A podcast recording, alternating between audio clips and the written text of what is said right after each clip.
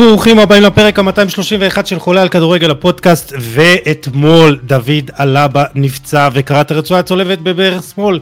אלאבה הוא השחקן השלישי בריאל מדריד העונה שקורע את הצולבת ואני לא חושב שהייתה קבוצה אחת בהיסטוריה ששלושה שחקנים שלה קרעו את הצולבת בעונה אחת. זה מצטרף לעוד פציעות לא פשוטות קמאווינגה עם רצועה צידית ויניסיוס עם קרע גדול ב hamstring צ'ואמני עם שבר מאמץ בכף הרגל ובאמת אה, צריך לבדוק את המזוזות בריאל מדריד אה, שמה אז מה לעזאזל קורה בקבוצה ומה קרה לאלבה ומה צפוי לו עכשיו יונתן קריף פיזיותרפיסט הספורט ידבר איתנו על כך מה העניינים יונתן? אה, מה קורה? מה קורה? בסדר גמור בריאל מדריד כנראה שבאמת צריכים לבדוק שם מה, קורה זה לא, זה לא סביר בעליל מה שקורה. זהו, אז, אז הם כבר התחילו בחקירות לפני חודש, זה התחיל עם uh, גולר, uh, והרופא אה, שם... נכון, בדיוק, אני גם שכחתי ממנו, תודה שאתה מזכיר. זהו, אז, אז הוא היה סוג של, עוד לפני הפציעה הזאת, זה היה סוג של הקש ששבר את גב הגמל שם, והמנהל המערך הרפואי של הקבוצה uh, לא בדיוק פוטר, uh, סוג של הוא עזב, הוא הורד בדרגה. Uh, והוא היה המנתח הראשי האורתופדי שלהם, ומנתח ברך שלהם, ו... אז הוא הורד בדרגה בגלל הסיפור עם גולר באמת, אמ, והם, אה, כמו שאתה אומר, אה, לא, בד... לא בדקו מזוזות, אבל בדקו רופאים בינתיים, אה, והכיוון הוא לא, לא חיובי כל כך. אז זהו, תשמע, לא הייתה קבוצה אחת בהיסטוריה נראה לי באמת ש, שהיו לה שלוש צולבות אה, בעונה אחת, כאילו זה משהו חריג. ואנחנו באמצע העונה, כן? בדיוק, כן. כן, זה, זה באמת חריג, זה, לא, זה אומנם פציעה שמדברים עליה המון, אבל היא לא כזאת פציעה נפוצה. מדברים עליה המון כי היא כאילו מאוד uh, מגבילה, היא... וטראומטית. עוד שניה נדבר על... בדיוק, גם טראומטית וגם יש לה פציעות חוזרות וגם היא באמת משביתה לעונה, לשישה עשרה חודשים, אז כאילו היא נורא מוכרת, אבל זה לא משהו שקורה הרבה, כאילו אה, קרע ב hamstring קורה הרבה יותר, אה, אבל נכון. פשוט שומעים על זה הרבה, אז בטח שזה קורה שלוש פעמים בקבוצה זה משהו מרעיש נורא. וככה בקצרה, מה יכול לגרום, מה יכול אה, להעלות את הסיכויים אה, להיווצרות של זה? אה, זה יכול להיות באמת המון סיבות. כן, אז, אז תראה, זה, העולם של מניעת פציעות הוא עולם משוגע, תלוי במיליארד גורמים, אבל אפשר כן. לשים את האצבע על, על שלושה דברים די פשוטים שקורים בריאל, אחד זה עומס מאוד גדול, הם משחקים המון, אין מה לעשות, הליגה, ליגת האלופות, כל מה שמסביב, אה, זה, זה כבר גורם אה, סופר משמעותי, כנראה הכי משמעותי. אה, השני זה, זה ההתנהלות שלהם. כלומר, אה, יכול להיות שבאימונים הם לוחצים יותר מדי, יכול להיות שאין להם סגל מספיק רחב ולא מחלקים את הדקות מספיק טוב, שזה גם, אתה יודע, איזשהו גלגל שמניע את עצמו, כי יש יותר פציעות, אז הסגל יותר צר, נכון. ואז יש עוד יותר פציעות. אה, והשלישי זה פשוט נאחס, אתה יודע, פציעות קורות, וזה מזל רע, וצולבת זה בדרך כלל, אה, מדברים על צולבת, שפציעות כאלה קורות בתחילת עונה או בסוף עונה, כלומר, כלומר בתחילת עונה בגלל הכנה לא טובה, או בסוף עונה בגלל עומסים. שזה קורה כמו שזה קורה לריאל, כמו שזה קרה יותר נכון עכשיו לאלבה, זה לא אופייני כל כך. אז אי אפשר לשים את האצבע ולהאשים את ריאל או את ההתנהלות של ריאל, זה פשוט נאחס. אה, קורטואה ומיליטאו זה קצת יותר תחילת עונה, אפשר להאשים קצת הכנות בתחילת עונה. אז, אז גם הרבה זה נאחס, לא חייבים לפעמים אה, לחפש את האקדח המעשן, לפעמים ממש זה, אתה יודע, קורה ובאסה. כן, אז, אז אה, אני חושב שבאמת אולי הדבר המשמעותי זה, זה אה, רוטציה אה, לקויה, אנחנו מדברים את זה בהקשרים המקצועיים של אה, אנצ'לוטי, אבל איתך באמת אה, נתמקד בקטע אה, הרפואי והטיפולי והשיקומי, ואתמול אה, נספר, כאילו, נספר את הסיטואציה, כי אני, אני חושב שמה שהיה אתמול, אה, ראו את אלבה יוצא ללחץ ואז אה, הוא מסובב את הברך ואז המצלמה כן. קלטה את הפנים שלו ורגעי האימה שהיו על הפנים שלו היו כן. הרבה יותר כואבים ודרמטיים מאם הוא סתם, ואני אומר את זה במרכאות, היה כאילו מתפתל מכאבים, כאילו ראו את ההבנה שלו שקרה משהו חמור והוא היה מבועת לגמרי, לגמרי. בצוללת שחווה את זה יכול לספר שיש את הרגע של הטאק הזה, וזה רעש שכל ספורטאי מפחד לשמוע. וזה כן. לא בדיוק כאב, יש גם כאב בקרע בצולבת, אבל זה יותר הרעש, והרעש הזה הוא טראומטי. כאילו, אני יכול להגיד לך על, על מטופלים שלי, שהם רק לא רוצים לחוות את זה, והפחד מהרעש הזה הוא משוגע פשוט, כי זה, כמו שאתה אומר, זה רעש שאומר, אה, נגמרה השנה הזאת. ו, ובמקרה הטוב אנחנו נראה את הלאה רק בסוף 24, אה, אמצע סוף 24, אבל אה, זה, זה פשוט רעש שאומר הכל, אז הוא מניח שהוא שמע את הרעש הזה, והוא פשוט ידע מה קרה עם ההרגשה שלו, עם הסיבוב ברך, הוא חיבר את כל הגורמים. ו- זה היה דרמטית, כי אנחנו רואים, העונה באמת בצורה חריגה, אנחנו רואים פציעות אה, אה, צולבות, אבל הפעם, אני אומר לך, ראיתי את ה... זה היה מין פחד מבהיט, מבהיט כזה של וואו, כאילו זה היה, ממש. קשה לראות את זה. נכון, זה פלוס ה... ממש רואים, אתה יודע, בדרך כלל אני מתחיל לעשות זום אין שאני מסביר את זה ומראה את הסיבוב של פה, רואים או את הסיבוב הזה של הירך ואת הפאק שהרגל שלו קופצת, זה הכל ביחד מתחבר לתמונה רעה. ואתה באותו רגע, באותו רגע ידעת שזה צולבת. כאילו, כן, היה- הסיבוב הזה, אין שאלה, אין שאלה, גם הפרצוף שלו, גם הסיבוב הזה, בהתחלה דיווחו שזה רצועה צידית, אבל זה לא, נכון. לא היה תנועה שמתאימה לזה, מינימום, ממש כן. הסיבוב הזה. כן, כן. כן. אה, תשמע, אז בוא, בוא נדבר באמת על מה שמצפה לו עכשיו, ו, וחשוב להזכיר את ההיסטוריה של הלבה, כי ההיסטוריה שלו, ברוך השם, כאילו רצופה בפציעות. אה, זו הפציעה התשיעית שלו אה, בריאל מאז שהגיע בקיץ ב-2021. אה, היה לו גם קורונה, שזה גם אה, גורם... אה, אתה יודע, אני חושב שמשפיע בסופו של דבר, ובעונת 2014-2015 בביין מינכן, היו לו שתי פציעות אה, רצועה צידית, והיו לו אין ספור פציעות שריר, קרסול וגב, ושים לב באמת מספרים עצומים מבחינת פציעות. כן. מאז עונת 2017-2018 היו לו לא פחות מ-28 פציעות, וזה שש כן. עונות וקצת, ואנחנו. מוסיפים לזה שהוא בן 31, הוא לא צעיר. בקיצור, נכון. אז אם אנחנו מדברים על טווח של שישה חודשים מינימום ותשעה עשר Mm. חודשים במקסימום, אתה אומר כאילו צפוי לו שיקום ארוך יותר? אה, אני לא בטוח שהשיקום יהיה יותר ארוך מהרגיל, כי אנחנו מצפים אוקיי. פחות או יותר ל... בין שמונה לעשרה חודשים, אתה יודע, תלוי איך הוא יתקדם בשיקום וזה, אבל באמת, אתה אומר, בגלל, ה, בגלל הדברים האחרים, אני, אם הייתי פיזיותרפיסט של ריאל, אם אנשלוטי שומע, אני פנוי, אה, אבל אה, הייתי קצת אקסטרה זהיר, ובאמת אולי נותן לו עוד חודש, עוד חודש וחצי, כי באמת להביא אותו, בדרך כלל אנחנו משחררים שחקנים, ספורטאים שהם 90, 92, 95 אחוז כשירים, אז באמת אה, במצב כזה עם פציעות חוזרות ולא חסר לו פציעות ברך גם, אז באמת עדיף להגיע לכמה שיותר קרוב ל-100 אחוז ולנקות כמה שיותר סיכוי לעוד פציעה.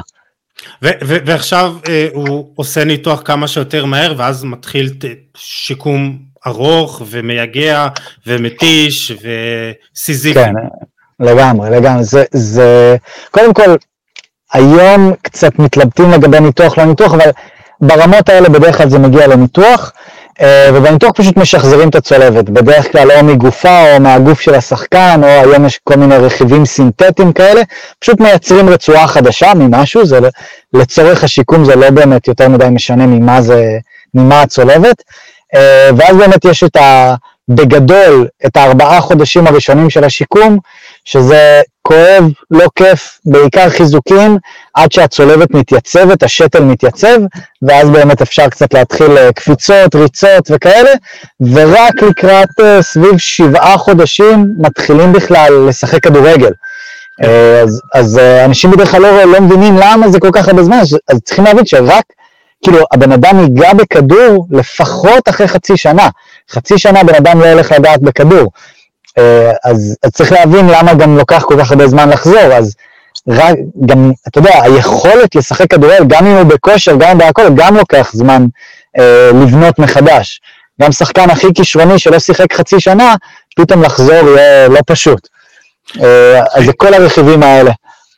וככה לסיום מבחינת uh, היום הסיכויי הצלחה לחזור אחרי צולבת יותר גבוהים uh, תנסה להעריך כאילו עם כל מה שאנחנו ככה יודעים על הלבה ועל הגיל ועל המועדון והכל ככה מה, מה הסיכויים שהוא יחזור לאותו כושר שהוא היה מלפני הפציעה? אז, אז בדרך כלל כשאנחנו מדברים על סיכויי חזרה, אז ניקח נגיד שחקן צעיר, בריא, בלי איזה היסטוריה דרמטית, אנחנו מדברים על פחות או יותר 90 אחוז חזרה ליכולת שהוא היה לפני. כלומר, 9, 9 מתוך 10 יחזרו לאיך שהם היו. כשאנחנו מוסיפים את הגיל ואת הפציעות חוזרות, היתרון הגדול של אלבה זה שזה פציעת צולבת ראשונה. פציעה שנייה זה כבר דרמטי משתנה. אבל עדיין, אני מאמין שיש לו סיכויים לא רעים. אם הייתי צריך להמר, הייתי אומר לפחות 70 אחוז, שהוא יחזור לכשירות מלאה, אולי לא ביכולת ובכושר שהוא היה, אבל לגמרי בכושר שהוא ישחק בריאל מדריד, שהוא יהיה שחקן הרכב, על גבול ההרכב, אבל שחקן סגל לגיטימי בריאל מדריד, הוא צריך לחזור בלפחות 70 אחוז. Uh, טוב, uh, אני חושב שהוא ייקח את זה, וצפויה לו באמת לגמרי. עכשיו תקופה uh, uh, ארוכה. Uh, יונתן קרי, uh, זה היה ממש קצר, אבל אני מאוד היה חשוב לי לדבר על זה, כי זה באמת uh, משהו חריג ולא נורמלי. Uh, אני מקווה מאוד שענינו על השאלות של, של כולם, אבל אם יש, אם יש לכם שאלות אתם כמובן מוזמנים לשלוח אה, הודעה אה, ליונתן ולי, אה, אתם מוזמנים כמובן לעקוב אחריו בדף הפייסבוק, בערוץ היוטיוב שלו, אה, יש לו הסברים מאלפים וחשובים, תודה, אז תודה. אחרי יונתן, ומוזמנים אה, לשלוח לו גם שאלות. בכיף, בכיף, תמיד. יאללה, יונתן, תודה רבה, היה לי לעונג כמו תמיד. בכיף, יום טוב. ביי ביי.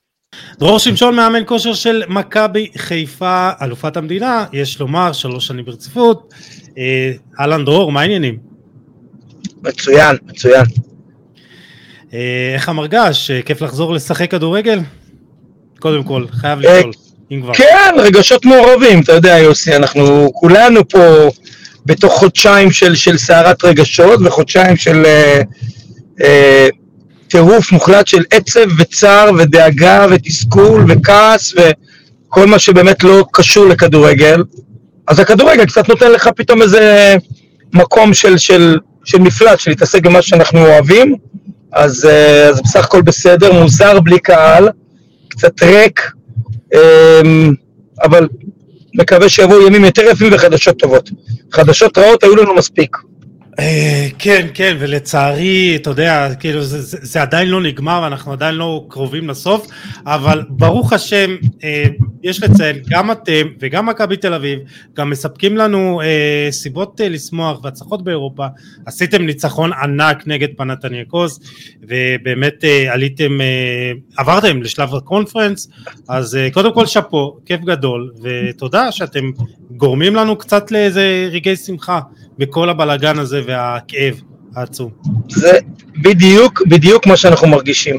אנחנו כל הזמן אומרים שזה קצת אור בתוך כל החושך, כי באמת, באמת שהכל מתגמד והכל נראה שולי, אבל uh, זו שמחה מאוד גדולה, באמת, uh, שהרבה אנשים יכולים טיפה להרים את הראש ולהתגאות, ובכל מקום אנחנו מופיעים עם הדגל שלנו, בכל מקום אנחנו בעצם מעבירים מסר שאנחנו עדיין פה ואנחנו לא הולכים לשום מקום, ושלא יהיה כל כך קל... Uh, אתה יודע, לגרום לנו להוריד את הראש.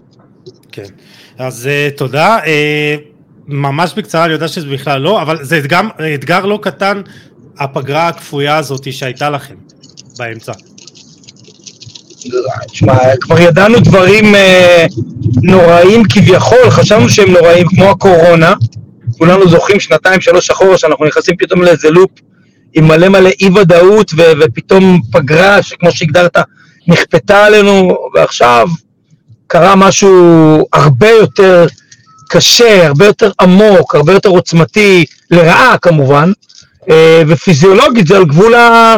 אני לא רוצה להגיד בלתי אפשרי, אבל שוב, לא חווינו חוויה כזאת.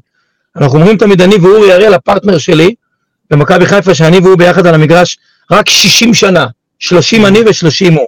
חווינו הכל מהכל, ראינו הכל מהכל, למעלה, למטה, הצלחות, כישלונות, אה, בעיות, פתרונות לבעיות, אבל פתאום להיות בתוך לופ כזה שאתה לא יודע מתי תשחק ואם תשחק, ויש אימונים ואין אימונים, והזרים כן יבואו, לא יבואו, אה, וכל האמוציות הנוראיות מסביב, זה עוד לא חווינו, ואנחנו מנסים לא לטעות. בגדול, זו תקופה שמנסים לא לטעות.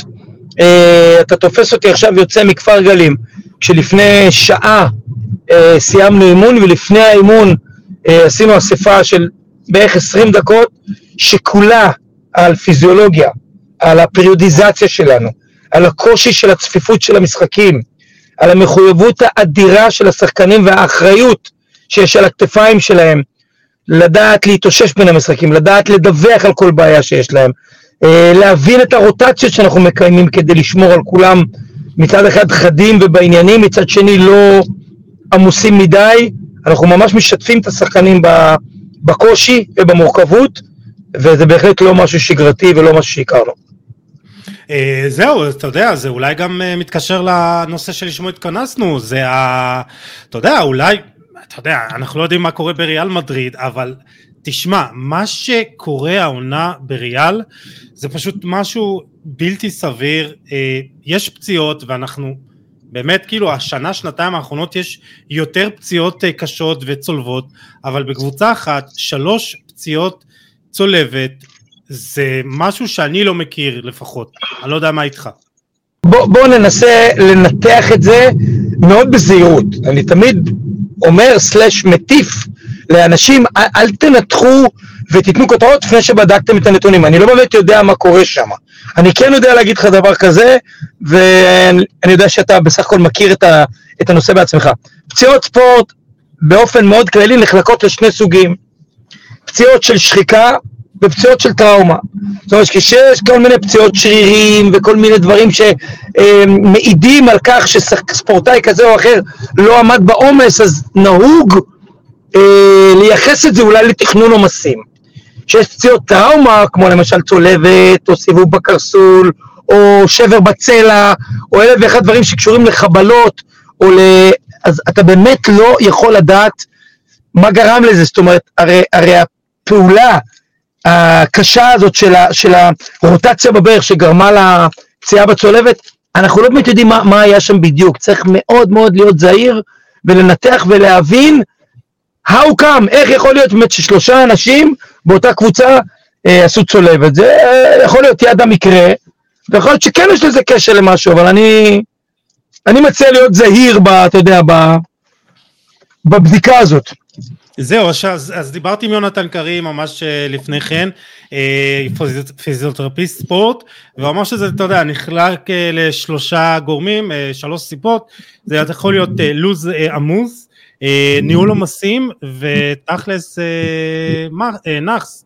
או מזל, זה פשוט, אתה יודע, אני חושב שאולי המרכיב המשמעותי ביותר זה באמת, זה משהו חריג שחוסר מזל פשוט. אספר לך סיפור יפה על צולבת, אתה רוצה? בטח, אנחנו פה בשביל סיפורים, כן. לפני חמש שנים אני בהפועל באר שבע. אנחנו נקלעים לתקופה על גבול הבלתי אפשרית של עומס גדול גם באירופה, גם בליגה וגם בגביע הטוטו, בכל מיני משחקי השלמה. לדעתי אנחנו בחודש אוגוסט או משהו כזה, אנחנו יוצאים לחודש שיש בו תשעה או עשרה משחקים, זה המון. אה, דרך אגב, בשיחת בוקר שלנו היום, בחיפה, דיברנו איתם על 18 משחקים ב-60 יום, נדמה לי משהו כזה. אל תתפוס אותי במילה, אבל אנחנו נכנסים עכשיו, אתמול עשינו דרבי, ובששת השבועות הקרובים אנחנו עומדים לשחק עוד 11 משחקים. אנחנו משחקים עכשיו ראשון רביעי על בסיס קבוע. לא רק אנחנו, כן, כל הליגה או רוב הליגה, אבל עדיין צריך לתת על זה את הדעת. בתקופה ההיא בהפועל באר שבע אנחנו נקלעים לתקופה מאוד לחוצה, מתכננים בקפידה מי ישחק כמה, כי כמו שאמרת, אה, איך אמר לך יונתן, אחד מהמרכיבים זה תכנון עומסים וניהול סיכונים. אה, אנחנו מתכננים, אה, אנחנו נקראים לשבוע ספציפי שבו משחקים, תקשיב טוב, ראשון, שלישי וחמישי. וואו. שזה בלתי אפשרי. למה? כי אצלנו בפיזיולוגיה אומרים שיש 96 שעות בין המשחקים, זאת אומרת ארבעה ימים, יש על מה לדבר. כשיש 72 שעות בין המשחקים, זאת אומרת כמו עכשיו מה שיש לי, שלושה ימים זה קשה מאוד ומחייב רוטציה, לפחות של חלקם. כשיש 48 שעות בין המשחקים, אין דבר כזה בכלל. זה לא קיים בעולם שמשחקים כל יומיים. Uh, במקרה הספציפי הזה נאלצו לדחוף לנו איזה משחק גביע הטוטו, אנחנו החלטנו אסטרטגית שאנחנו מוותרים על המשחק אמצע השבוע. זאת אומרת, משחקים ראשון וחמישי עם השחקנים הכביכול יותר דומיננטיים, מובילים ומשמעותיים, ומקריבים את המשחק של אמצע שבוע ביום שלישי, שבו ישחקו רק צעירים שהם לא ברוטציה. עד כאן הכל בסדר? כן. משחקים יום ראשון, מיגל ויטור אחד השחקנים החשובים בקבוצה שלנו, ותראה עד היום איזה עוגן הוא, גם בהפועל באר שבע וגם בנבחרת, משחק מחצית או 60 דקות במשחק הראשון שלנו ביום ראשון, מתוכנן ל-60 דקות במשחק שלנו ביום חמישי, שזה אה, אלוף האלופים נגד בני יהודה, כששבוע לאחר מכן יש לנו מריבור, שזה להיות או לחדול, זה ליגת אלופות. כן. זה להיות, זה פלייאוף ליגת אלופות. זה להיכנס לליגת אלופות או לא להיכנס לליגת אלופות. כמובן שאנחנו לא רוצים לקחת סיכונים, כן לתת לכולם דקות, אבל לא לחשוף אותם לפציעות. מיגל מתוכנן ל-60 דקות ביום ראשון ו-60 דקות ביום חמישי. כשבאים למשחק ביום חמישי מובילים, נדמה לי 2-1 בבני יהודה במחצית, והוא בא ואומר לי, לא יודע, הרגליים שלי קצת כבדות. אני וברק ישר מסתערים עליו, ואומרים לו, בוא נוציא אותך, אנחנו רוצים לקחת סיכונים? לא, coach, please, let me stay, I need those minutes, let me play until 60, כמו שהיה התכנון המקורי. כן, כן לא, כן, לא, אנחנו אומרים, מגיע, אנחנו לא רוצים לקחת סיכון. אנחנו יודעים עד כמה הוא משמעותי לנו. לא, הוא מתעקש לשחק ואנחנו זורמים איתו כי זה לא נראה דרמטי. בדקה 60, לו הייתה כבר ניגשת לכיוון האמצע, כי אנחנו עושים חילוף כמתוכנן. אנחנו מובילים 2-1 על בני יהודה באלוף האלופים. בדקה 60 הוא יוצא ללחוץ באיזה כדור די רחוק מהשער שלנו, מאוד אופייני לו דרך אגב, נוחת לו טוב על הברך, קורע צולבת ונעדר שנה וחצי. וואו. אה, אנחנו לא אלוהים, אנחנו לא יכולים, למרות שאנחנו כן נמצאים בפרטים הקטנים, ואנחנו אומרים תמיד שהפרטים הקטנים הם קריטיים, ואסור להקל ראש בשום פרט. עדיין אנחנו לא אלוהים, יש גם אלילת המזל, וכשאני ישבתי בסוף המשחק הזה גמור, מרוסק, אמרתי לברק, איך לא הוצאנו אותו בחצי? אז ברק, שהוא בחור מאוד חכם, אמר לי, דרור, הוא לא היה קורא היום, הוא היה קורא מחר באימון התאוששות. אם לא, הוא היה קורא מחרתיים במשחקונים. זה כנראה meant to be. אז זה, זה הסיפור שלי על צולבת. אני לא יודע מה קרה בריאל מדריד.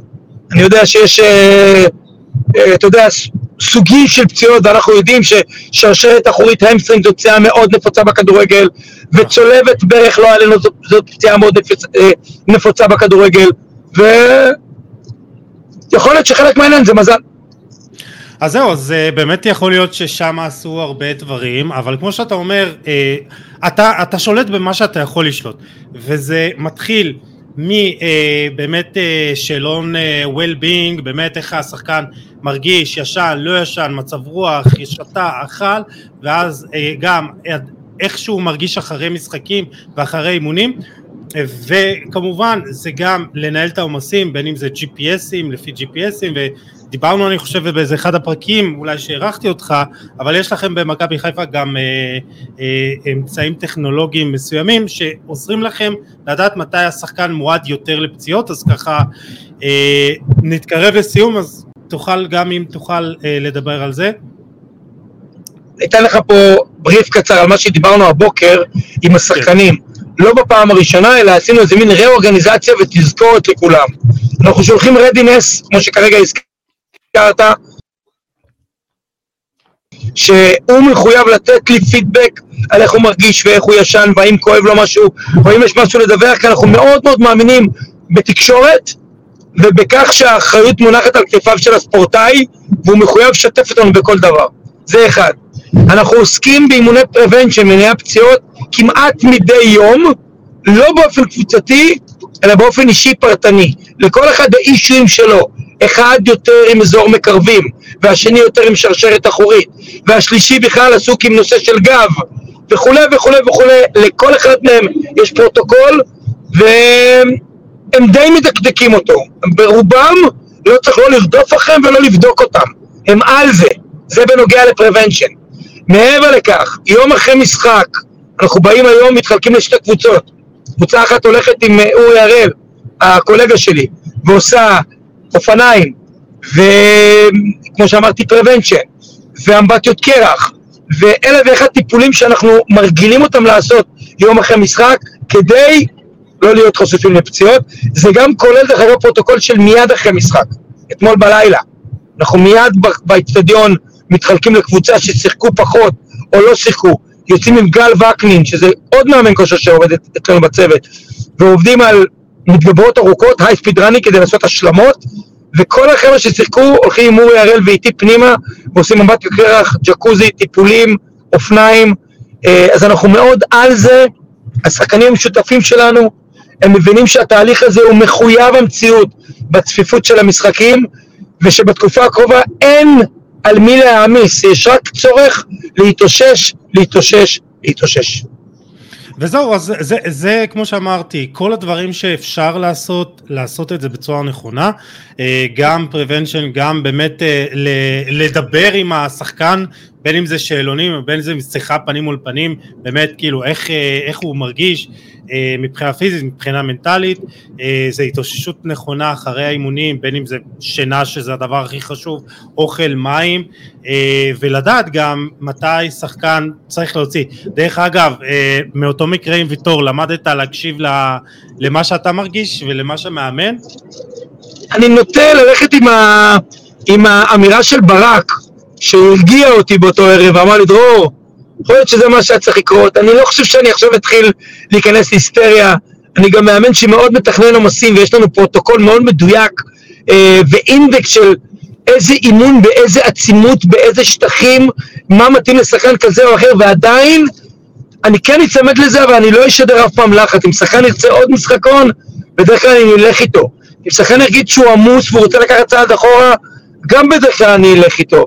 אני מאמין שמה שצריך לקרות קורה, אבל אנחנו משתדלים להיות עד כמה שיותר מדויקים, מדעיים, אמ, וכמו שאמרתי, לשתף את השחקנים, לייצר משהו שדיברנו עליו אתה ואני, אני רוצה להדגיש אותו לסיום, תקשורת. תקשורת היא דבר שבכל המערכות, אנחנו מדברים עם המון מאמני כושר גם באירופה, וגם ב-NBA וגם ב-NFL תבדוק את זה. תקשורת בתוך הצוות, הפיזיולוגי, המקצועי בכלל והרפואי, תקשורת מול השחקנים, זה קרב מנצח. לדעת הכל אחד על השני, לדווח הכל, שלא יהיו דברים שבורחים בין לבין, שלא יהיו דברים שלא יודעים עליהם, אמ, זה בדרך כלל קרב מנצח. ותקלות, חשוב לציין יוסי, תמיד היו ותמיד יהיו. בקבוצות ליגת אלופות עשו אה, איזשהו אה, ריסרצ' לפני שנתיים, וקבוצות שמשחקות המון שנים בשתי המסגרות, גם בליגה וגם בליגת אלופות, ואני מדבר איתך על הטופ, על גרמניה, על ספרד, על איטליה, יש כל הזמן בין חמישה אחוז לחמישה עשר אחוז פצועים בסגל. שמעת את הנתון? בין חמישה לחמישה עשר אחוז פצועים על בסיס קבוע, לא משנה איזה פציעות. קצרות, ארוכות, דרמטיות, פחות דרמטיות, זה אומר שבכל סגל יש בין שניים, שלושה, לפעמים חמישה פצועים. אין משהו לעשות נגד זה, צריך לנסות לתחזק את זה, להשתדל למנוע את זה, לשקם מהר את מי שנפצע, אבל לא להיכנס לפאניקה ולסחרור של וואו, כולם נפצעו לי וצריך פה גם איזשהו common sense והרבה הרבה ניסיון. אבל שוב, אם חוזרים לפתיח שלנו לגבי ריאל מדריד, זה מקרה חריג, אני לא מקנא בהם, לא מקנא בהם. Uh, טוב, נקווה שבאמת uh, נראה פחות uh, פציעות בכדורגל העולמי, יש בשנה, שנתיים האחרונות יותר מדי פציעות קשות, ו- ונקווה שכולם יהיו בריאים, גם בריאל מדריד וגם במכבי חיפה. אני מאוד מאוד מקווה, תודה רבה. דרור שמשון, מאמן כושר של מכבי חיפה, תמיד כיף גדול לדבר איתך. תודה אחי, תודה, תהיה בקשר. ביי ביי, להתראות. ביי. עכשיו אנחנו עם אה, יוני מונפו, יוני מונפו פרשן הבית, אוהד ריאל מדריד, אה, מה העניינים? שמחים לתוצאה, פחות מהפציעות ההזויות והקשות שהקבוצה סופגת. אה, לא, לא קל להתמודד עם כל כך הרבה פציעויות, אבל בואו נדבר קצת על הקבוצה. בואו נתחיל, מה שנקרא. Uh, תשמע, אני, אני באמת, אה, דיברתי עם יונתן על זה, אני לא זוכר קבוצה אחת בהיסטוריה שהיו לה, לה שלוש פציעות צולבת בעונה אחת, זה, זה פשוט דבר חריג ו, ו, ולא נורמלי בצורה בלתי סבירה בעליל, כל מה שאתה רוצה להגיד, כאילו, מה, מה, איך אתה מסביר את זה? וואו, אני לא בטוח שיש לי תשובה חד משמעית. בריאל החליפו מצד אחד את אה, יושב ראש, את אה, ראש צוות הרפואי, אה, שכנראה לא היו מרוצים מהתאוששות בפציעות, אבל פה, כן. ואני בכוונה אמרתי את זה, למרות שזה לא קשור לשאלה, כי פה בריאל דווקא יש הערכה עצומה לאנטוניו פינטוס, שקיבל... נכון. כלומר, שזה אמור להיות שני אנשים שישר אתה מכוון אליהם את, ה, את האש במקרים של ריבוי פציעות. אתה אומר, או שהמאמן כושר פישל, או שיש פה איזושהי בעיה בצוות רפואי. אה, כשיש הרבה פציעות באזור הזה, אתה בדרך כלל מכוונים לזה, אבל הוא מאוד מאוד מוערך. ו... זהו, שאם אתה זוכר, אנחנו דיברנו עליו אה, ב... ב, ב ממש לא, לא, הגיע, ודיברנו על, על, על הפציעות שהיו אה, בעונה שלפני שהוא הגיע ואיך שהוא הגיע, גם מבחינת כושר גופני, דיברנו על השינוי החיובי שהוא עשה, אז אתה יודע, אני, אני לא יודע אם זה נכון עכשיו להגיד, טוב, הוא הבעיה, כי... תראה, שאלת בטח את יונתן וקיבלת תשובה יותר אה, מקצועית, מה שנקרא, בנושא פציעות ולמה הם קורים. בכלל צריך לזכור שהשנה יש עשרה פציעות כאלה בליגה הספרדית, כלומר, שלוש מהם בריאל, אבל אם אתה יורד לפרטים, למשל, אני לא בטוח שהפציעה של טיפו קורטואה, שקרתה באימון שוערים, יכולה להיות זה, יכול להיות שאולי התחלת תרגילים, אתה יודע, אתה מאמן כושר דרך אגב, אני אמור לשאול אותך, לא אתה אותי, אבל יכול להיות שתרגילים מסוימים, יכול להיות שתרגילים מסוימים אה, לברכיים שאמורים לחזק, לא עושים בצורה נכונה, יכול להיות שחלק מהשחקנים לא שומרים על עצמם, זה כל כך מורכב נושא הפציעות ונושא של חיזוי וזה, אבל לפעמים אתה פשוט שם את הרגל במקום הלא נכון, והרגל נתקעה בדשא, וזה חוסר מזל, גם חלק מהפציעות, תראה, כשזה פציעות שריר, אני הרבה יותר הייתי מסכים איתך על, על, על בעיות. נכון. אה, של כושר גופני, או של, או של ניהול לא נכון, או של מדדים לא נכונים, שזה קרע בצורה, זה הרבה יותר מורכב, ואין לי תשובה טובה לתת... אה, אה, זה, זה יכול להיות דבר... אבל מה, מה, רגע, רגע, רגע, כאילו, רגע, מה הלך הרוח במועדון לגבי זה? עכשיו קצת שוק, כי, כי זה פציעה אה, שנייה של בלם, בתוך ארבע. ריאל שחררה את כל הכישרונות אה, שלה בנוער, אם זה ויקטור צ'וס שנמכר, אם זה רפה מרין, שמאוד מחזיקים ממנו, מאוד אוהבים אותו, הוא של לאלאבס, כלומר אם רפה מרין היה אה, במועדון, הייתי יותר רגוע, כי הוא בלם שלישי אה, מעולה, אה, יכול להיות, למצב הזה, של שתי פציעות. אה, היה גם וייכו שהלך ונמכר אה, גיל אה, ללציו, אבל כל גם מי שהיה מוכשר בנוער הוא נמכר, ומה הלך הרוח במועדון? קשה, תשמע, חלק מהפציעות של ריאל פגעו מאוד בסיכויים שלה להגיע רחוק השנה, למשל טיבו קורטואה, אני לא חושב שיש מחליף בעולם, כי אני באמת חושב שהוא אחד מהשניים שלושה שוערים הכי טובים בעולם, אם לא הכי טוב בכולם, וריאל אין לה יציבות היום בשער, אה, מיליטאו, אני חושב שמיליטאו דווקא הפציעה שלו לפחות אה, גרמה להודיגר לעלות את הרמה, ואני חושב שהוא אחד משני השחקנים הכי טובים בקבוצה היום, אחר אה, בלינגרם. אז היה שם תחליף, אללה בדרך אגב היה לא טוב השנה, משחקים רעים כן, מאוד. כן, זהו, שאתה דווקא... אז אני גיניתי לך את מה שאני חושב, אתה אמרת לי פציעות פציעות, אמרתי לך חלק מהפציעות סידרו את ריאל מדריד. אני יכול לתת לך אפילו אחורה, אבל אני אגיד לך לשנה. קח דוגמה את uh, הפציעה של ויניסיוס, היה בצד שמאל, צד ימין שיחק רודריגו, הוא נפצע, רודריגו עבר ימינה, הרים את הרמה שלו מ-0 מכמעט 0 ל-9 אפילו, רמה, אפילו רודריגו היום, דיברנו על זה שיותר טוב מוויניסיוס בצד שמאל, וקיבלנו גם את דיאס שבכלל לא קיבל דקות, שוויניסיוס הופיע כל משחק וכל משחק, לצד ימין. עכשיו, אתה יודע, ישר כשאני, אני לא החזקתי מוויניסוס, אתה יודע את זה בהתחלה, ואחר כך אכלתי את הכובע, וזה כאילו, זה לא שאני מתחשבן איתו, אבל, אבל ויניסוס גורר איתו לא רק, אה, גורר איתו יחס אה, אלים, אה, רע, שהוא לא אשם בזה, הוא הקורבן פה, אבל הוא גורר את ריאל מדריד הרבה משחקי חוץ, לבוץ, למלחמת בוץ, ואת כל הקבוצה אחריו לעצבים, שפוגע ביכולת. ואני אומר את זה לא בקטע של, אה, אוקיי, אה, שחקן נפצע, ריאל הרוויחה שתי כן. שחקנים ברמה גבוהה מאוד, ברמה של, של ריאל מדריד, גם דיאז מעולה, מדהים, שהוא לא היה מקבל דקות עם ויניסיוס, וגם כלומר היה תחליפים בתוך הסגל עד היום לרוב הפציעות שריאל אה, קיבלה. שואנמי בריאל עד היום לא הוכיח את עצמו, כשהוא הלך אה, הרים את עצמו. אתה מבין מה אני אומר יוסי? כלומר, כן, אבל, הפתרונות... אבל, אבל, אבל אני חייב, אני מבין מה אתה אומר, וזה יפה ששחקנים לוקחים את ההזדמנות כשהם מקבלים אותה. אני, אני מאוד אוהב את בריים דיאז. הם משחקים יותר טוב מאלה ששיחקו קודם. אבל, אבל וצריך לזכור. רודיגר היום ברמה של הבלמים הכי גדולים שהיו יותר טוב גם מליטאו בשיא, שמליטאו היה מדהים. אה, ורודריגו אפשר להתווכח עם יותר טוב מוויניסוס, אבל רודריגו ברמה הכי גבוהה. ודיאז, פתרון לימין שלא היה לריאל כבר איזה 4-5 נכון. שנים. כי הוא משחק היום ברמה גבוהה, נכון שהוא צריך לשמור על זה. כלומר, ריאל הרוויחה. באופן הזוי, ריאל הרוויחה מקצועית מרוב, מרוב הפציעות, לא מכל הפציעות, חוץ מטיבו קרוטה, רוב הפציעות באו לטובתה. עכשיו, חלק מהשחקנים גם חוזרים, זה לא שהם לא חוזרים. אה, אבל בוא ניכנס איתך רגע בנושא הזה, אני מבין, וזה יפה, כמו שאמרתי ששחקנים באים ולוקחים את ההזדמנות בשתי ידיים ובשתי רגליים, אה, אמרתי לך, אני מאוד אוהב את אה, בראים דיאז, הוא שחקן שכיף לראות, אתה משלם כרטיס בשבילו, אבל... מגיע ינואר והוא מבקש נכון, הוא עוזב.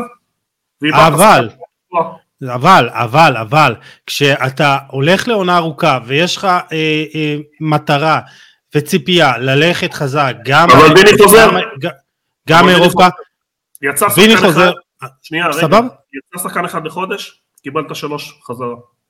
נורא פשוט, מתמטיקה פשוטה. שלוש עדיף על, על אפס, היה לך אפס לפני. שלושת עונות תפוקה, מתחילת העונה עד האירוע של הפציעה, אחד נתן תפוקה מאוד מאוד חלשה ביחס... אני חושב...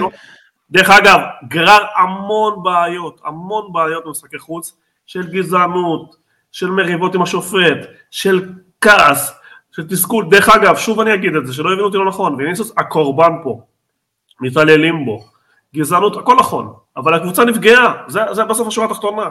עכשיו, עכשיו קיבלת שלושה שחקנים ברמה הכי גבוהה. אני, אני חושב אישית שגם לא נורא אם הוא יישב בספסל, יש הרבה שלא יסכימו אותי דרך אגב, יש הרבה ששמים את ויניסוס ברמה של ג'וד.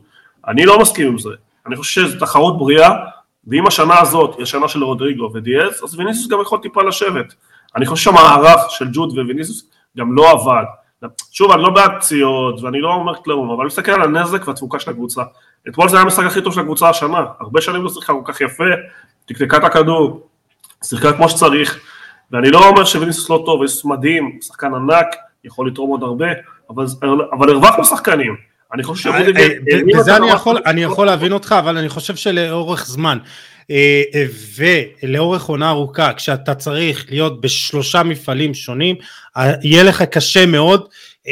בלי הרבה רוטציה ודיברנו גם על חוסר הרוטציה ודיברנו על זה שבלין גם לא מקבל מספיק מנוחה ועכשיו אין לך בלמים ו...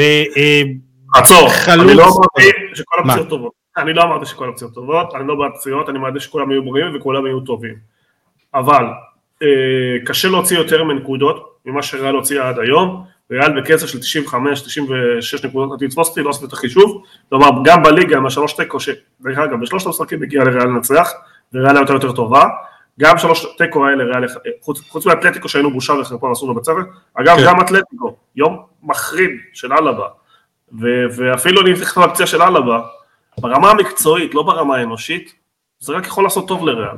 ריאל יכול ללכת בינואר, להביא בלם ברמה הכי גבוהה, ולפתור בעיה מקצועית שהייתה לה. כי אלבה שיחק על השם שלו, ועל המורשת שלו, ועל המנהיגות שלו, ולא לפי פרמטרים מקצועיים. אם זה היה מקצועי נטו, אלבה מזמן היה בספסל ונאצ'ו היה משחק. אלבה לא טוב השנה, נתנו לו זמן לחזור לעצמו, ובוא נגיד שבמקרה הטוב היה לו כמה משחקים שהוא היה בסדר, אבל הוא לא שיחק ברמה שמצפים לשחקן בריאל מדריד.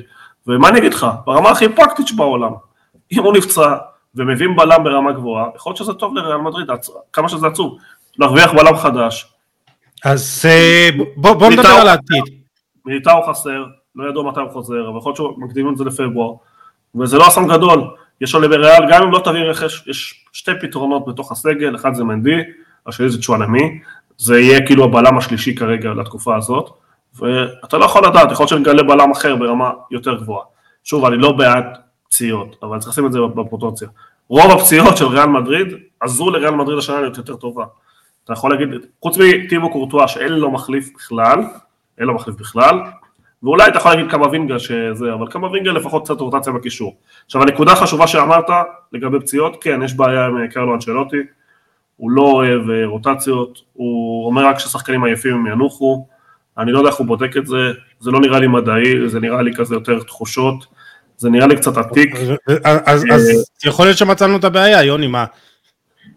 אה, לא יודע, כי טיבו קורטואה ומיליטאו נפצעו בקיץ, אז אתה נכון. מבין, זה לא מסתדר, אי אפשר להצקיל אותם, מבין, זה לא מסתדר קצת עם מה שקרה, שתי פציעות, שתי פציעות אה, זה, דרך אגב, יכול להיות שחלק, אני לא יודע, נבחרת, חלק זה עומסים כלליים, אולי חלק זה מדדים לא נכונים שאתה מודד. תראה, פציעת פציעת אה, קרע ברצועה זה הרבה חוסר מזל, יוסי, אתה יודע את זה. השרירים אפשר אולי להביא ביקורת על, על, על, על, על קרלו. אה, יש- שהיו יש- כאלה, אבל לא יודע אם זה היה הרבה. יש הרבה, יש הרבה גורמים, זה אתה יודע, בסופו של דבר יכול להיות גם עייפות, וזה יכול להיות אה, אה, פתאום אה, שחקן לא ישן טוב בלילה, אה, או עייפות שרירית, אה, או מצב רוח לא טוב, יש פה הרבה, הרבה גורמים, ואני חושב שכל פציעה יש בה, באמת אפשר לנתח את הגורמים שלה, אבל אה, בואו נדבר באמת על העתיד, וכאילו הדיווחים סותרים, חלק אומרים שריאל ת- אה, תביא בלם, חלק לא, אני רואה עכשיו דיווח ברלובו שריאל מדריד לא תביא בלם שיהיה אה, פותח, אה, כלומר יש כסף אבל רוצים להשקיע אותו בעמדות אחרות, מצד שני מדברים פה איתך אה, איפה זה, במרקה שהבלם שהכי הם אה, אוהבים וככה מעריכים זה אנטוניו סילבה של, של אה, בנפיקה ליסבון, כלומר ו- וראיתי שמות של, כמו של אה, גונזלו אינסיו, של ספורטינג, ועוד אה, ארבע שמות שעוד מעט אני ככה אה, אגיד לך, אז מה, מה קורה בינואר? לדעתך? תודה. בוא נעשה סדר. ב- כל מי שאוהד ריאל מדריד יודע שהחלון של ינואר הוא חלון סגור. הוא חלון שריאל מדריד לא משתמשת בו, לא אוהבת אותו, לא אוהבת שינויים. ריאל כמו תמיד מאמינה בשחקנים שלה ובסגל, לטוב ולרע. אה, אני יכול לתת לך אין ספור דוגמאות אה, שחשבת שיהיה רכש, אמרתי לך לא יהיה ולא יהיה, אבל כן אני חייב להגיד שזה אה, חריג פה, מה שקרה השנה זה חריג. יש פה שתי בלמים מתוך ארבע שנפצעו, כל הבלמים הטובים שריאל רצה לקדם, בעיקר את רפה מרין שריאל מאוד מאוד מאמינה בו, שהשנה משחק באלאבס, עושה עונה טובה באלאבס, ריאל בונה עליו בתור הרביעייה, כלומר אחד מהארבע לשל, לשנים הבאות, לא נמצאים, כלומר איבדת שלושה מתוך החמישה, או אפילו אתה יכול להגיד ארבע מתוך השש אם אתה סופר את ויכול, למרות שמקצועית לא חושב שאפשר לספור אותו, אה, וזה מצב מאוד מאוד חריג. גם הבלמים היותר טובים שהיו בקסטיה בשנים האחרונות, צ'וסט, אה, גיל, אה, נמכרו, כלומר, באמת, גם בנוער אין, אין, בלמים, כלומר, אין, אין בלמים טובים גם בקסטיה, כלומר, אין מישהו לקדם כרגע. לכן, הסבירות לרכש, בכל מועדון רגיל זה היה חובה לקנות בלם, זה גם מה שאתה אמרת. אבל מצד שני, שמענו את ההצהרה של... אה, של אנצ'לוטי, שיש את שון אמיר, הוא, הוא האופציה אה, להיות בלם, שון אמיר לא הוכיח את עצמו בתור קשר, כלומר, אם אתה הולך עכשיו לגמר ליגת המחוז, שון אמיר לא...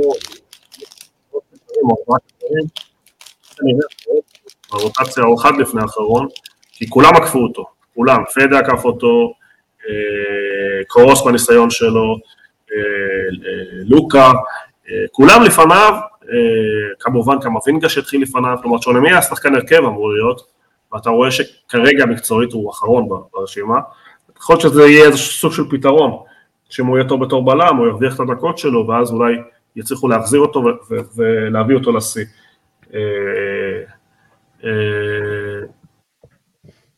בין השמות שאמרתי לך זה באמת... בוא אה, נעבור אחד אחד יוסי, ברשותך, מה? על השמות, תן שם שם אני אגיד לך מה זה. טוב, אז זה ככה אה, דיווח של, אה, של האס, גונזלו אינסיו של ספורטינג ליסבון, שגם מועמד למנצ'סטר יונייטד, ואחד השמות שנזרקו. בלם עם רגל שמאל, מניע את הכדור בצורה נהדרת. זה משהו שאתה רואה אותו קורה? כן, בגלל הסכום אה, שחרור הסביר שלו. אה, יכול לקרות מצב שריאל תלך על איזשהו פתרון. אה, דרך אגב, ריאל גם לא אוהבת השאלות, אבל אני חושב שבמצב הזה אולי תלך על משהו כמו קפה, כלומר איזשהו בלם טוב שלא נמצא כרגע ב- ב- בתוכניות, אבל אני קשה לי לראות שריאל מביאה שחקן הרכב, שריאל שמה איזה 100 מיליון, משהו מאוד מאוד חשוב, אני חושב שהערכות מתי מיליטאו יחזור, כי מיליטאו ההערכה היא שהוא סיים את העונה או מגיע באפריל, אני חושב שלריאל אין ברירה, היא חייבת לצאת מהרוטינות שלו ומהרגלים שלה וללכת. אה, אני לא רואה, אבל מה שאני מכוון, שאני לא רואה את ריאל שמה 100 מיליון יורו על בלם או על 80 מיליון. אנטוניו סילבה. קיצור, אנטוניו סילבה אתה לא רואה מגיע. אני לא רואה שום סיכוי, שום סיכוי, שאנטוניו סילבה יגיע. אה, כי אני לא חושב שריאל חושבים שהוא שווה את המחיר, אבל אני לא חושב שריאל חושבים שהוא הכי טוב בעולם. ואני כן חושב שריאל מרוצה מכל הבלמים בסגל, אפילו מהירידה של אלבה, כלומר, אם אתה אומר שנה הבאה, אז ריאל הייתה, כולם בריאים, אז כן ריאל הייתה רוצה להתחיל עם מיליטאו, רודיגר בתור פותחים, אלבה, אתה יודע, זה גם קשה לי להגיד את זה שאלבה לא פותח, אבל אני חושב שמקצועית באמת השנה הוא לא טוב, ואפילו לקדם את אה, רפה מרין, ונאצ'ו כזה בין לבין, כלומר, אני חושב שזה סגל מספיק טוב לריאל מדריד. לכן לקנות עכשיו עוד שחקן ששנה הבאה לא יהיה מה לעשות איתו, זה לא נראה לי, לא, לא קורה בריאל מדריד, זה לא קורה. לכן השלב... אה, תשמע, נזרקו שמות שהן אה, קצת, אה, אתה יודע, וויליאן פאצ'ו הבלם של פרנקפורט בסביבות ה-40 מיליון, זה משהו שאתה רואה סכום שריאל כן משקיע? אני חושב שריאל תרצה למצות את ההשאלה עם אופציית קנייה אולי, כדי שכולם יהיו מרוצים, אפילו תשלם טיפה יותר על הסגירת חור הזה, וריאל תחכה לשתי הבלמים הפצועים. אני חושב שגם יצאה איזושהי הצהרה שיחפשו בלם שלישי, לא בלם אה, זה. אני חושב שאם ריאל הייתה יכולה להחזיר את רפה מרין, היא הייתה מחזירה אותו ופותרת את הבעיה שלה מבחינתה. אה, אבל לא יודע אם דפורטי, אה, לא יודע, לא חושב שסעיף חזרה בינואר מול אללה, כן. לא בטוח שזה אפשרי. אבל גם לא פוסל שישלמו איזשהו סכום פיצוי ויביאו אותו. אה, שוב, ריאל לא אוהבת עסקאות בינואר, ריאל לא עושה עסקאות בינואר. אם זה היה מצב שיש שלושה בלמים, אז הייתי אומר לך, אה, אולי, אבל אין סיכוי. אני חושב שהמועדון עובד, דיברנו על זה לא מעט, קצת בצורה מגושמת, קצת בצורה איטית, לא מקבלים, מצד שני לא מקבלים החלטות של חיפזון, אה, ואם אם ריאל הייתה רואה איזה כישרון עולמי ברמה הכי גבוהה, אה, בסכום לא גבוה, היא שהייתה הולכת על זה, כמו שהיא הולכת הרבה בשנים האחרונות, אבל מהשמות שאתה אומר לי, היחידי שאני חושב שיכול בצורה כזאת להתאים זה, זה, זה בלם צעיר עם איזה סכום סביר, כלומר אפילו לא 40 מיליון, אה, וכרגע אני לא בטוח שריאל תביא בלם, כלומר אני לא בטוח שיש לי בשורה פה שריאל תביא בלם, כל הכותרות, דרך אגב, האס הוא לא מקור אמין. אה, כן. אה, הוא סתם לקח שמות של, של בלמים טובים צעירים ודחף פה לכתבה. מה אמרת שכתבו ברלבו זה טיפה יותר מעודכן.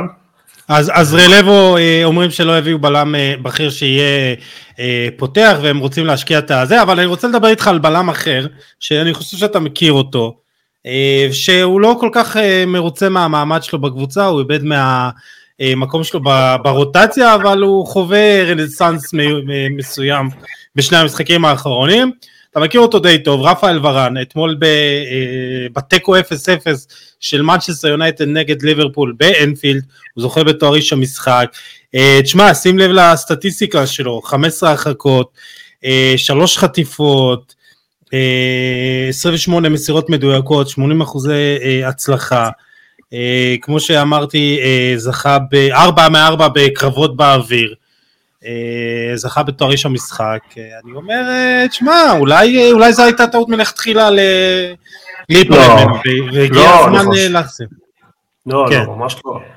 כלומר, אין ספק, אני מאוד אהבתי את רפאל, אבל בשלב מסוים בקריירה, במיוחד אחרי גמר גביע העולם, אחרי הזכייה, שהוא היה אחד השחקנים הטובים בצרפת חלה נסיגה מאוד מאוד גדולה ביכולת, החל לא מעט... מה, הוא רק בן 30, אה, יוני. אתה יודע, רגע, רגע, 30 זה ה-25 החדש. תן לי רגע.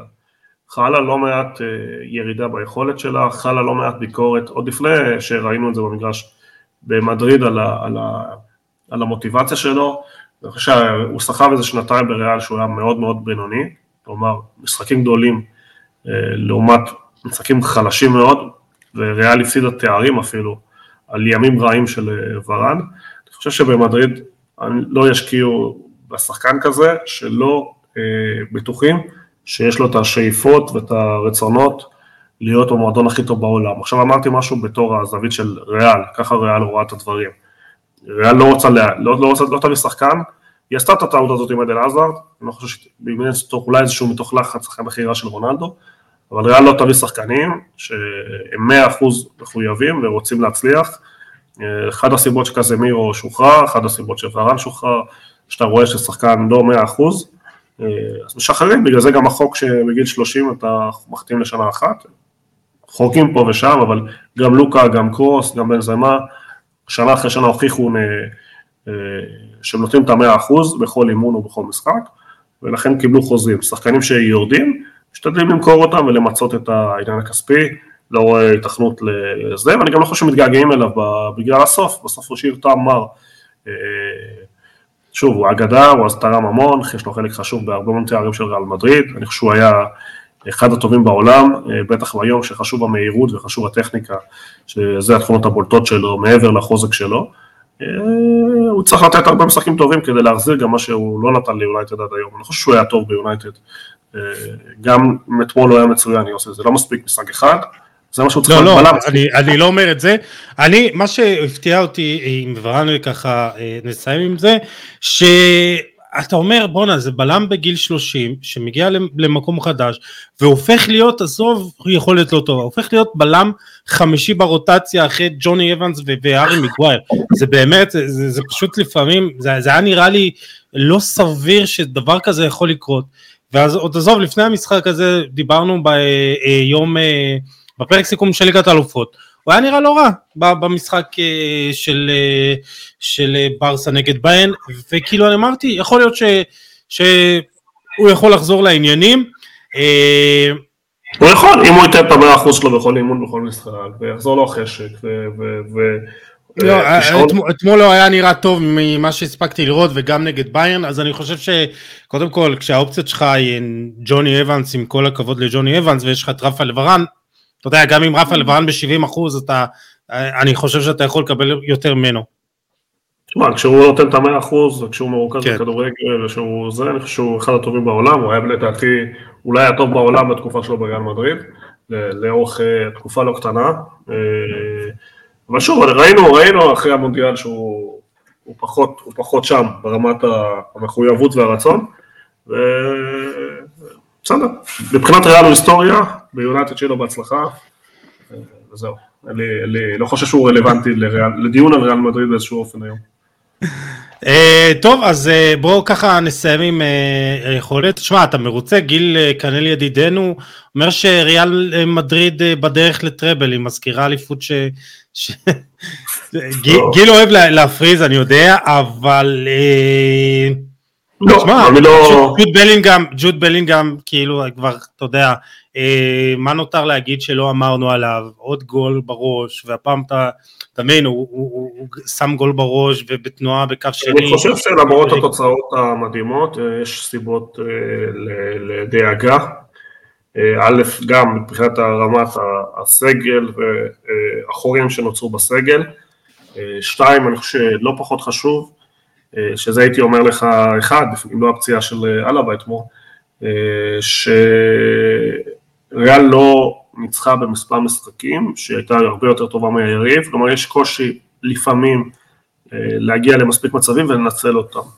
כושר ההפקעה, עד שרודריגו הרים את הרמה ודיאז היה, היה תלות בלעדית בבלינגהם, ודווקא כשוויני יגיע, אני לא יודע איך, איך הדברים יסתדרו שוב.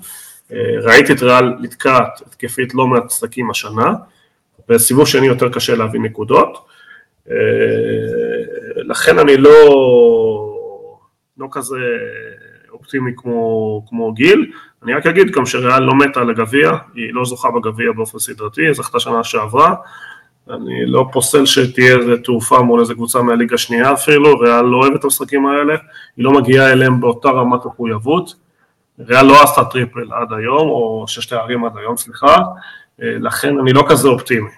כן, כלומר, עונת שיא מבחינתנו זה ליגת אלופות ואליפות, וזה מספיק אה, גדול וענק. לכן אני לא הייתי אומר, וגם זה לא כל כך קשור למה שהיה עכשיו, למה שיהיה בפברואר-מרץ, שיתחילו השלבים המכריעים. יש הגרלה היום, נכון? אז אה, נדע מה מצבנו בשמינית.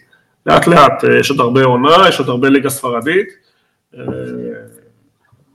חירונה בעונה נהדרת, אבל אני חושב שאתלטיקו קבוצה טובה מאוד, עשתה לנו בית ספר, יש לנו נגדם אה, סופר קאפ עוד מעט. אה, בעשירי, כן. אה, זהו, אני מקווה שרודריגו ימשיך ביכולת המדהימה שלו, גם אם יזיז אותו מהשמאל, שדיאז ימשיך לשחק, הוא חייב לשחק, שוויני יתרום, ואין חלוץ תשע, אבל חוזה לא עושה את שלו. הקישור עובד כמו שצריך, הבלמים עבדו כמו שצריך, נקווה שזה ימשיך. אני חושב שפרן גרסיה עם העליות וירידות שלו, גם אתמול נכנס בישל, אני חושב ששישה בישולים כבר העונה, עושה עונה טובה בתור מגן שמאלי מחליף. אני חושב שבאסקס אתמול היה מדהים, אבל אני באמת מתגעגע ורוצה את קרבחל, אני חושב שהוא שחקן יותר אמין ואפשר לסמוך עליו. ברור. אבל, אבל טוב שיש לך שחקנים כמו לוקאס פסקס שיהיה מרוצה אם תשים אותו בכנף או כמגן ימין והוא ייתן את המקסימום. ו- כן, וזה שמה- השחקנים שאתה צריך יוני, כי בסוף אתה אני- יודע, אני- אתה צריך את המנוחה לקרבחל. אחד הוויכוחים הגדולים שלי בפורום של ריאל מדריד, אני אומר שהשחקן ה-16, 17, 18 לא חייבים להיות כוכבים ברמה בינלאומית, צריכים להיות שחקנים שמוכנים ותמיד עולים, ואנשים שוכחים, אבל שחקנים כמו וסקס, כמו נאצ'ו, שיחקו רבע גמר, חצי גמר, צ'מפיונס, גמר צ'מפיונס, והיו ברמה גבוהה מאוד במשחק הספציפי הזה. אז נכון שהוא לא שחקן שיעשה את ההבדל מול איזה, איזה, אני יודע, קאדיס בחוץ אה, ובונקר אדיר, הוא לא השחקן עם הטכניקה בשביל לפרוץ את הבונקר הזה. כן. אבל לעמוד ראש בראש מול... אה, ולשמור על שחקנים ברמה הכי גבוהה בעולם, ראינו אותם עושים את זה. אני אמרתי לך פעם שהיה ביקורת על קרבחל, קרבחל שהוא כושר טוב, הוא המגן הימני הכי טוב בעולם, אתה לא תראה הצגות כאלה בשום גמר, לך לכל הגמרים, לך לכל החצי גמרים, לא תראה מגן שמתקרב אליו ביכולת. כן. אה, להגיע לשיא במשחקים אחרים. וזה המועדון בסוף, המועדון הזה לא, כמו שאמרתי לך, הוא לא, שים אותו בשעה שלוש באיזה משחק אה, גביע, אתה תראה את הקבוצה ישנים, אתה תראה אותם בגמר ליגת אלופות מול קבוצה אפילו יותר טובה מהם, אתה תראה אותם אה, מתעלים ונותנים הצגות, או שערים אדירים, או... וזה רוח המועדון בסוף. וכן, אני מסכים איתך, אני מאוד אוהב שהשחקנים המשלימים, בוא נגיד לא החילוף הראשון שני, אבל אחר כך זה שחקנים גבית שמבינים את המועדון, שאוהבים את המועדון, ו, ובסך הכל לאורך זמן נותנים תפוקה גבוהה. אני מאוד רוצה שריאל מדריד תנצל את המשבר הזה של ברצלונה ותגיע לשנים של שליטה בליגה הספרדית. ריאל עושה אליפויות, אבל היא עושה אותה בטפטופים, שנה כן, שנה לא, שהגיע הזמן שריאל תראה רמה ותשלוט בליגה, תנצל את הקנייה של בלינגהם.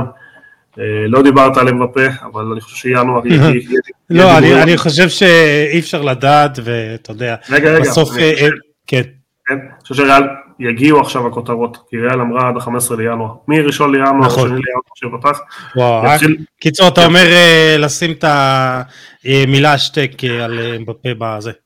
אני, אני נגד, אתה יודע, כל הפור, כל הדברים האלה, מבפה כל השנים דחה את ריאל מדריד, אין לי ציפיות, אין לי משהו, אבל אם מבפה ב-15 לינואר לא יהיה איזושהי ציפייה, אני חושב שריאל יתחילו שמועות חזקות מאוד על אהלנד, ואז יהיה מעניין, כי אם ריאל לא תצליח להביא את מבפה, יצטרכו להוציא המון המון כסף, מדברים על סעיף שחרור של 200 מיליון יורו, אבל יצטרכו לתת חבילה כן. כלכלית, מקצועית, אה, בשביל להביא אותו, וזה יהיה צעד שיכול להיות שיכריע את, ה, את השנים הבאות אה, של ריאל מדריד, כי אם אתה בונה קבוצה עם ג'וד ואלן וניסיוס, אני, אני, אני כבר דיברנו על זה באחד הפרקים הקודמים, אני חושב שבשביל ריאל לטווח הארוך, אה, הלנד אה, יהיה יותר מתאים מאשר אמבפה. אה, אני בכל זאת יוני רוצה שנסיים עם אה, אנצ'לוטי, אה, ככה בקטנה. אה, תשמע, אה, חוץ מהביקורת שיש לי עליו על מבחינת הרוטציה, תשמע, אה, אני חושב שהוא עושה קסמים, אמר, אמרתי לך, כאילו, הוא עם חלוץ וחצי, אה, ריאל נראית נהדר, משחקת כדורגל מדהים ברוב המקרים, אה, ותשמע, מדברים על הארכת החוזה שלו, שהוא קרוב יותר להארכת חוזה בריאל מדריד מאשר לנבחרת ברזיל, אז ככה בקצרה לגבי אנצ'לוטי.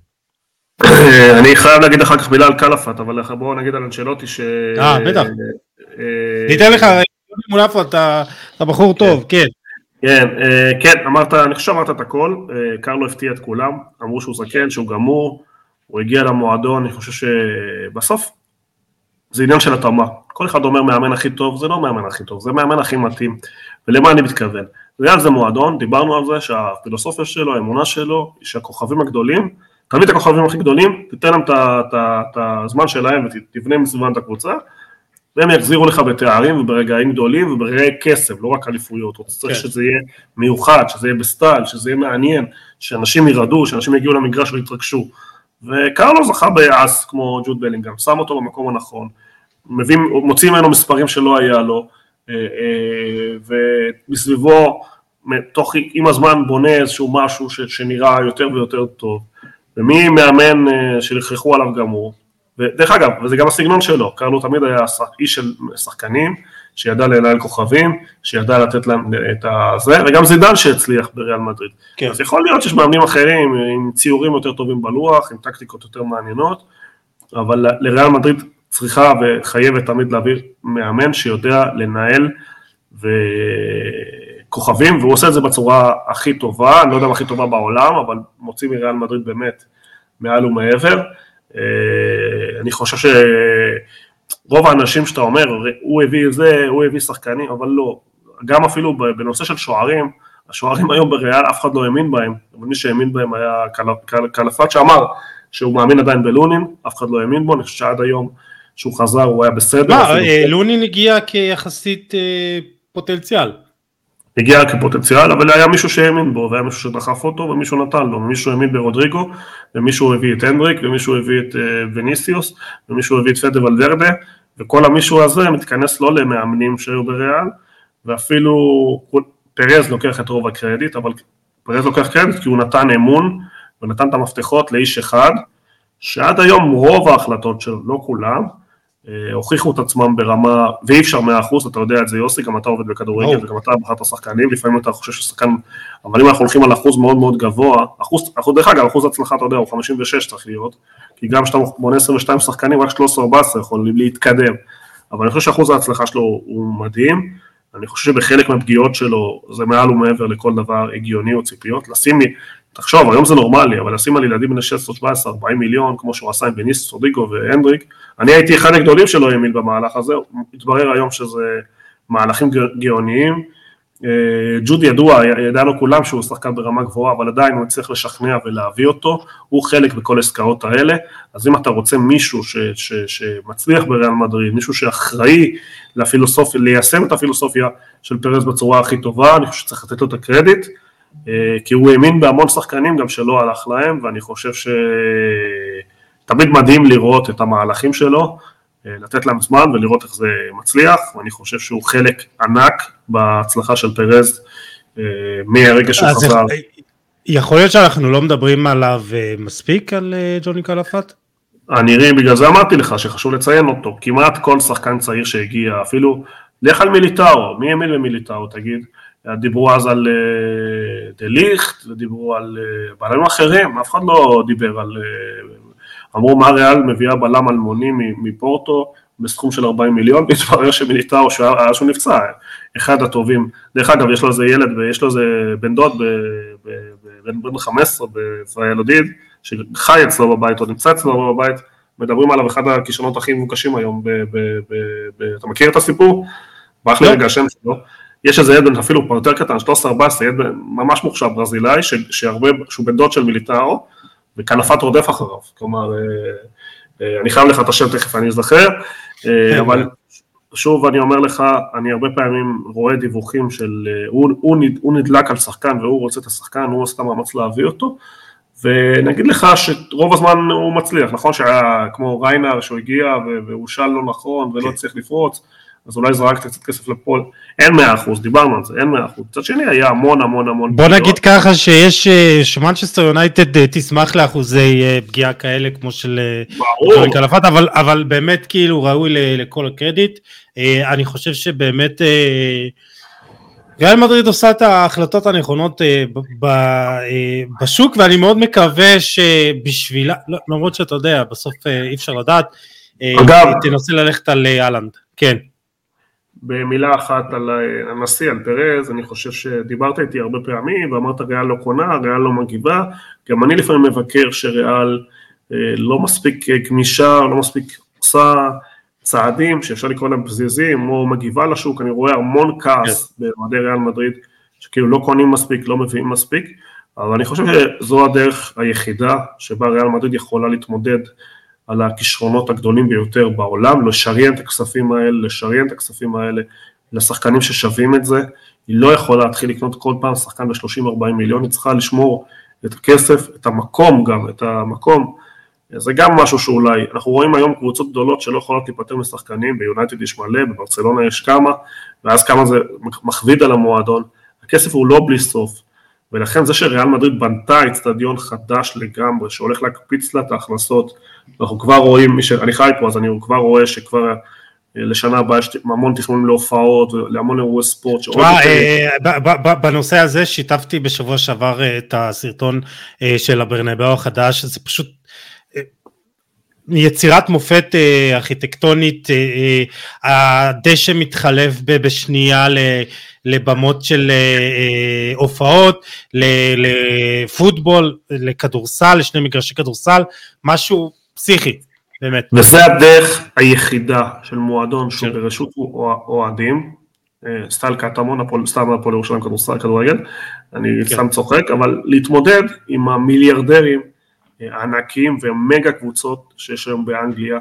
אני, דיברנו אז עם דסקל ואמר האם לריאל מדריד יש מה להציע, ואנחנו רואים בגלל חזון נכון, בגלל ניהול נכון, אה, ריאל מדריד מצליחה, תצליח להתמודד על הכוכבים הכי גדולים בעולם.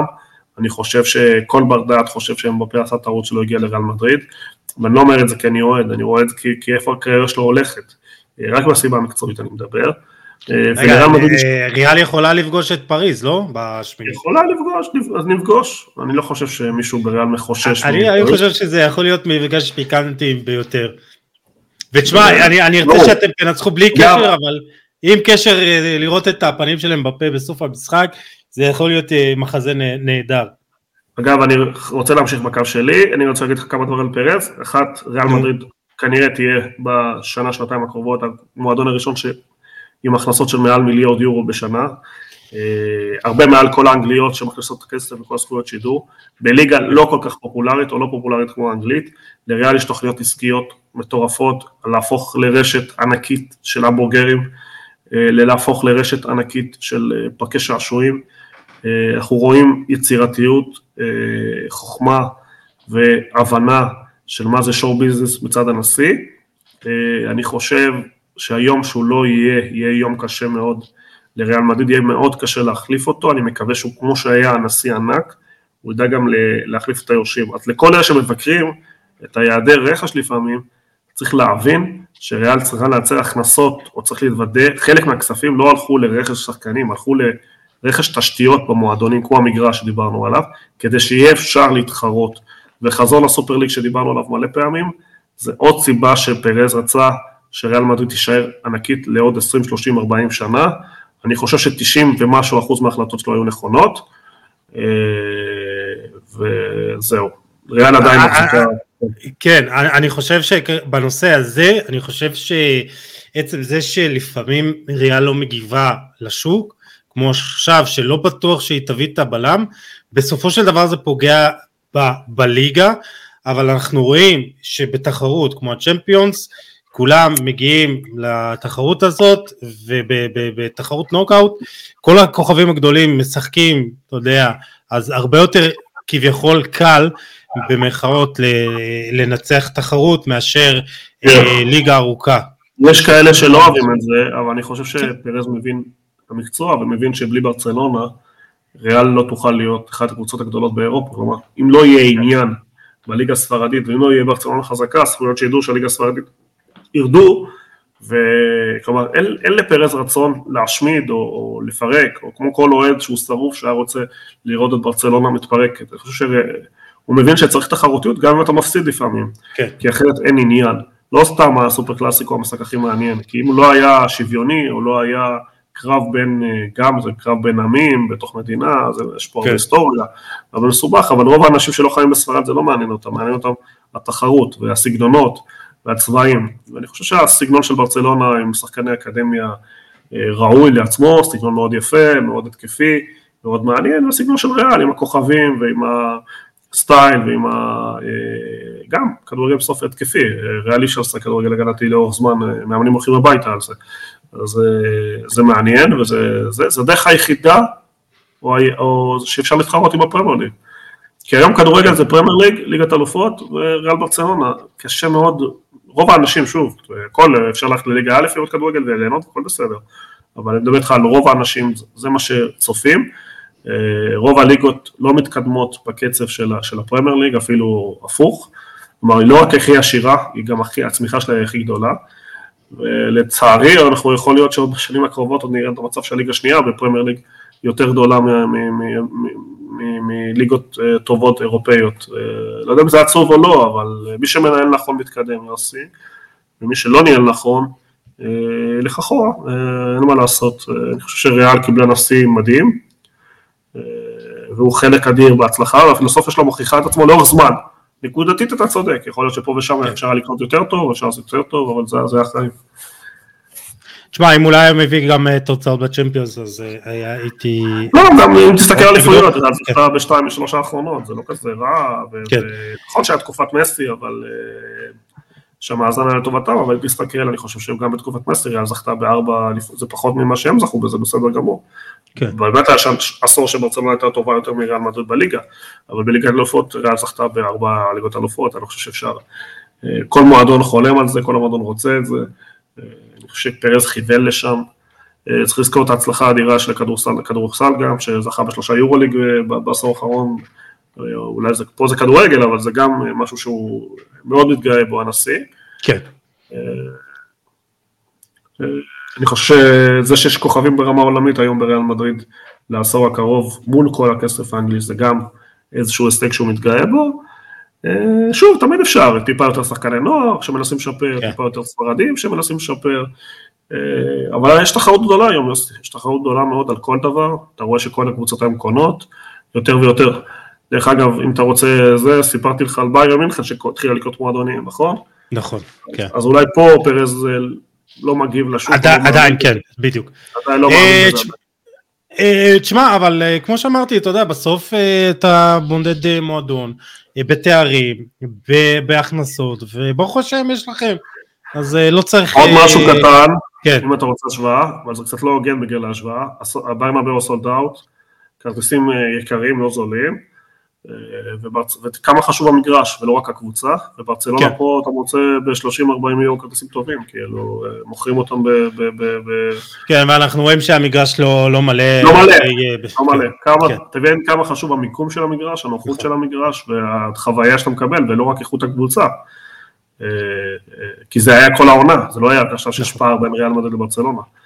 אז, אז לא זה מתקשר באמת אה, לדברים שאמרנו ודיברנו על הבעיות של אה, ברצלונה, גם המגרש וגם האפשרויות כרגע אה, אה, להביא רכש, אבל זה נדבר בפרק אה, אחר. אגב, אה, יול... כן. שים לב שברצלונה קונה לא מעט שחקנים צעירים, היא מנסה דרך השוק לחזור. ותראה שכל שנה יש שלושה ארבעה ילדים שברצלונה קונה, חלק התקדמו, חלק לא, חלק ימכרו ברווח. אה, זו הדרך, זה האפשרויות שיש להם וזה מה שהם הולכים לעשות כרגע. אה, אבל בסדר, זה בעיה שלהם, מה שאתה, כמו שאומרים.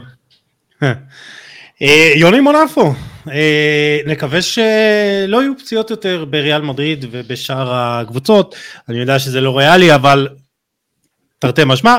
בוא נתרחם שלא יהיה פציעות קשות. כן, כן, כן, כן. אה, אני חושב שבאמת אה, אתמול המחזה של אה, לא יוצא לי מה, מהעיניים, זה היה באמת מחזה מבעית שלו, המבט שלו, אבל נאחל לכם באמת הצלחה ושתהיו בריאים, אני חושב שזה ככה ברכה ראויה לכולם. בעזרת השם, ונשאר עוד קצת ואז נוסעים לסעודיה ל Supercup, אפשר לעשות buildup למשחק המעניין, הנקמה מול אתלטיקו אחרי ההשפלה של 3-1, אני חושב ש... המבחן הבא של אנצ'לוטי יהיה שם. אה, אגב, היה לריאל עוד עונה אחת כזאת עם קרלו שהייתה מדהימה בסיבוב הראשון ונפלה בסיבוב השני. זו העונה הראשונה של חאמס רודריגס עם קרלו, שבעקבות הנפילה הזאת הוא הלך הביתה. אז אני לא... אני חולק על גיל כנראה ידידנו, וצריך... תארים סופרים בסוף, צריך לראות שהקבוצה כן. מגיעה לשיא במרץ. רוטציות. רוטציות. בקיצור, נקווה שקרלו יעשה רוטציות אה, וידע לחלק את הזמנים ואת המנוחות. אה, נאחל לכם בהצלחה. יוני מונפו, כמו תמיד, תודה רבה. בכיף אח שלי. ואני נפרד מהמאזינים, תודה רבה שהייתם איתנו, אתם מוזמנים כמו תמיד לשתף, לתייג ולהפיץ את המסר, זה עוזר לנו מאוד, וכמובן אנחנו נסיים כמו תמיד בפרקים האחרונים עם עם ישראל חי.